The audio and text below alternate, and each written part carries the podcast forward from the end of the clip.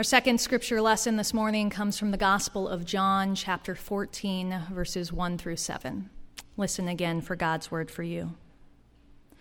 Do not let your hearts be troubled. Believe in God, believe also in me. In my Father's house there are many dwelling places. If it were not so, would I have told you that I go to prepare a place for you? And if I go and prepare a place for you, I will come again and will take you to myself, so that where I am, there you may be also. And you know the way to the place where I am going. Thomas said to him, Lord, we do not know where you are going. How can, how can we know the way? Jesus said to him, I am the way and the truth and the life.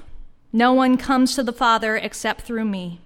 If you know me, you will know my Father also.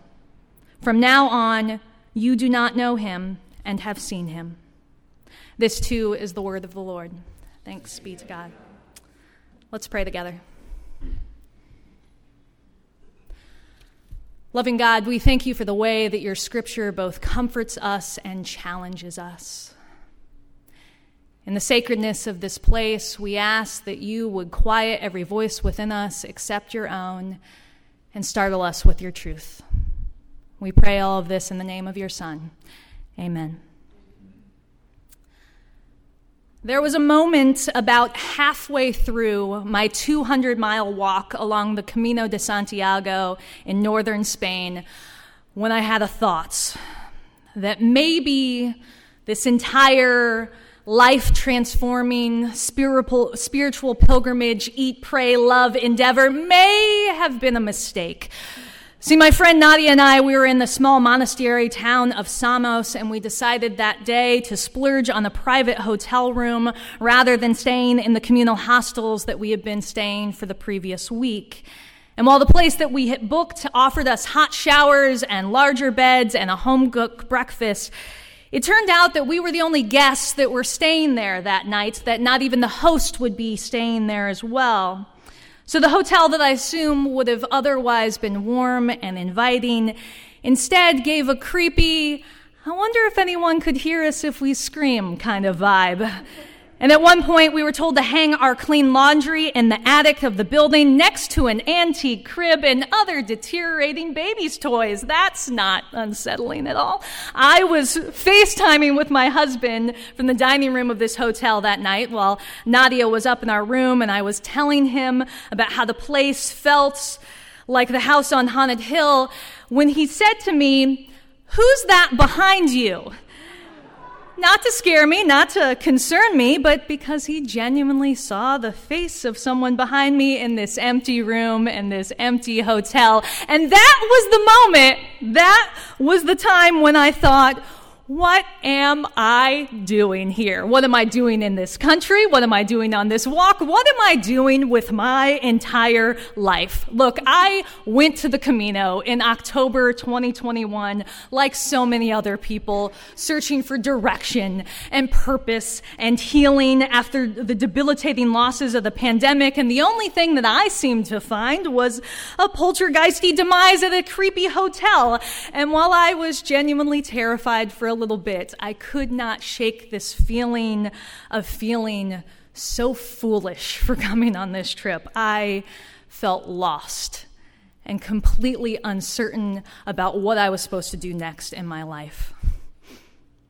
I spent the rest of the night uh, binge watching a show on Netflix in a lazy attempt to escape that looming sense of dread. And to be honest with you, I still largely feel lost. Here in the year of our Lord 2023, I feel uncertain, and the dread has not fully gone away. I'm 36 years old, so I don't think that necessarily qualifies me as middle aged just yet, but I feel like I am stuck in this mid-life, mid faith crisis brought on by the chaos of the pandemic. Maybe some of you can relate. There are moments in my life when I can zoom out from my current circumstances and see the bigger picture. I can remember the deep sense of connection that I felt with the divine when I first became a Christian in high school. And I can imagine how much I'll appreciate the beautiful complexity of my faith at the end of my life. But here, now, being in the middle of this mess, it's hard.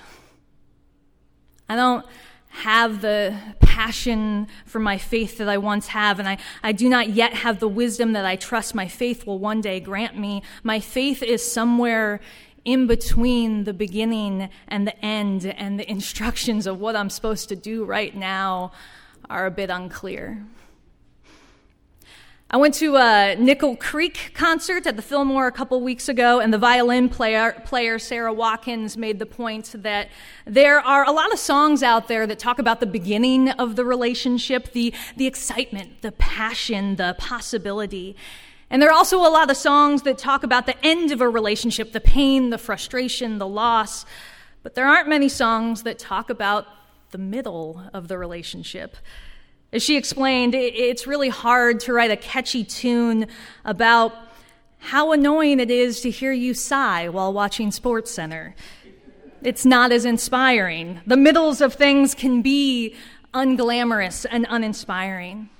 Old Testament professor Don Fowler explains middles might be said to be under theorized. There's an abundance of work on the opening and the closure, but very little discussion of what comes in between.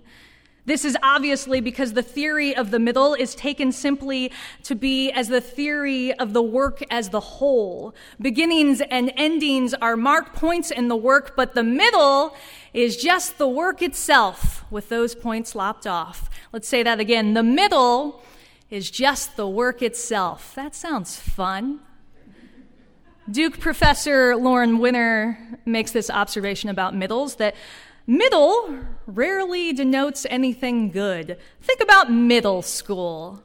Think about when kids became mean and generally miserable. Think about the Middle Ages, also known as the Dark Ages, for its stretch between classical grandeur and the wonders of today. Winner explains middles are often defined by what they are not the space, the years in between that which is no longer what came before and that which is not yet what will come later. Her definition of middles raises the question who would want to reside in this vague in between, the spiritual equivalent of middle school or the dark ages? And yet, so much of our lives are spent in the middle, but somehow they're not desirable places to be. How are we supposed to live and exist and be in these middle seasons? Our lectionary scripture passage for today comes at the end of Jesus' life. It's part of a multi chapter farewell discourse to the disciples at the Last Supper found in the Gospel of John. While he offers these words at the end of his life, it is with the intention that the disciples would use his guidance in the middle of theirs. Jesus knows that he does not have much time left on this earth, and so he's preparing the disciples to live out their lives of faith after he's gone, to do the work of the gospel. Knowing that the disciples are scared by his uh, imminent departure, Jesus begins this passage by saying, Do not let your hearts be troubled. There's compassion in these words. There's recognition that the path ahead for the disciples is a difficult one. Unfortunately, interpreters over the years have taken the following verses as a kind of prosperity gospel promise that if you have the right belief, everything will work out for you in this life and in the next. That the reason to keep going in your faith is because there is great reward awaiting you in the form of a heavenly dwelling place. But this interpretation misses the fact that Jesus does not say he is the reward. He does not even say that he's the key to unlock the heavenly treasure. No, he says he's the way, the truth, the life. He's the journey, the earthly in between, the diligent work of the sacred middle. He is the life that we are living right now with all of its messiness and uncertainty. If Jesus is the way, then that means the path we are on right now is just as holy as the miraculous beginning and the heavenly ends. Look, I didn't go on this Camino walk merely so that I could reach the end. Yes, I got an official certificate in Latin, which was pretty cool. And yes, I wept a little at the Pilgrim's Mass in Santiago.